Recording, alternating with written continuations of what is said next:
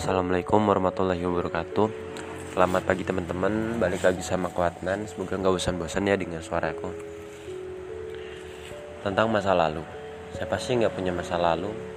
Baik itu Menyenangkan atau menyedihkan. Pasti punya masa lalu. Atau kombinasi ya. Ada yang buruk Ada yang baik. Aku juga punya sih buruk dan baik. Tapi aku nggak ceritakan di sini oh cuma menjabarkan renungannya hikmahnya. Kita punya masa lalu.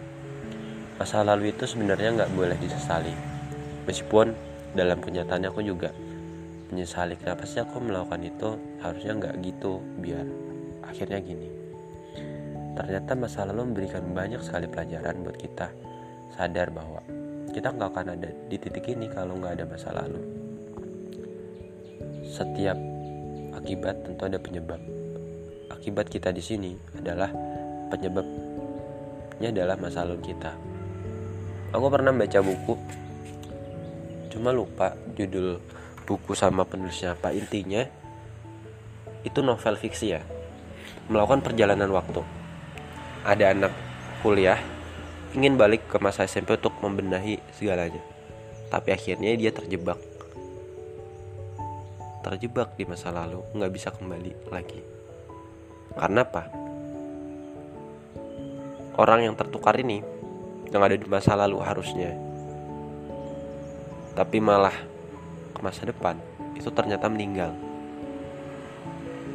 Ya begitulah. Andaikan bisa kita kembali ke masa lalu tapi kalau akhirnya terjebak mau apa? Kita nggak bisa apa-apa ada orang iseng buat mesin waktu melakukan perjalanan waktu. Mungkin. Mungkin bisa. Tapi rasanya mustahil deh. Waktu itu kan gak bisa terulang. Nggak akan terulang.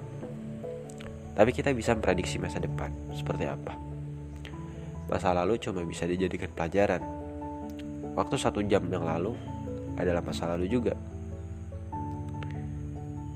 penting banget buat kita menjaga waktu kebersamaan yang masih ada. Uang bisa dicari tapi waktu nggak bisa disimpan. Lagi dicari kita cuma bisa meluangkan waktu untuk bisa mengikuti suatu hal. Di dunia ini banyak sekali hal-hal bermanfaat kegiatan bermanfaat. Tapi kita nggak bisa ikutin semuanya. Kenapa? Waktu kita cuma terbatas 24 jam dalam satu hari. Nggak bisa ikut semuanya ada hal-hal yang bertabrakan yang sama jamnya ratusan bahkan ribuan bahkan lebih. Itu terjadi bersamaan. Otak ini menerima jutaan bit setiap detiknya. Jutaan bit informasi. Aku nggak tahu bit itu sekecil apa. Tapi banyak banget kan kalau jutaan informasi dalam satu detik. Tapi kita nggak bisa memproses semuanya. Bahkan satu informasi yang ingin kita proses itu butuh waktu berjam-jam kok seperti halnya kita merumuskan teknologi atau ingin mengerjakan tugas. Itu kan hanya secuil informasi dari jumlah informasi yang harusnya ada. Makanya kita harus sering-sering introspeksi diri. Itulah kelemahan manusia. Untuk apa sih kita terjebak di masa lalu? Menangis meratapi gak ada gunanya juga kita cuma bisa ambil hikmah pelajarannya dari masa lalu untuk apa? Untuk lebih baik hari ini agar masa depan kita sesuai apa yang kita harapkan. Aku nggak jamin akan selalu baik hari-hari ke depan tapi aku jamin kalian akan dapatkan pelajaran yang berharga. Selama menikmati prosesnya pasti kalian akan dapat. Gak apa-apa patah hati merasa nggak dianggap gak dihargai ya singkan ketika chat gak dibalas terus overthinking. Nikmati aja prosesnya.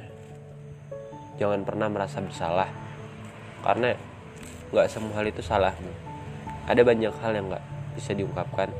Kali aja partner kita. Lagi banyak kegiatan sibuk gak sempat untuk membuka HP membuka WhatsApp terus balas chat kita ya kan? Nggak apa-apa. Setiap orang punya waktunya masing-masing kan? Nggak bisa dipaksakan juga. Ya udah gitu aja teman-teman. Semoga bermanfaat. Wassalamualaikum warahmatullahi wabarakatuh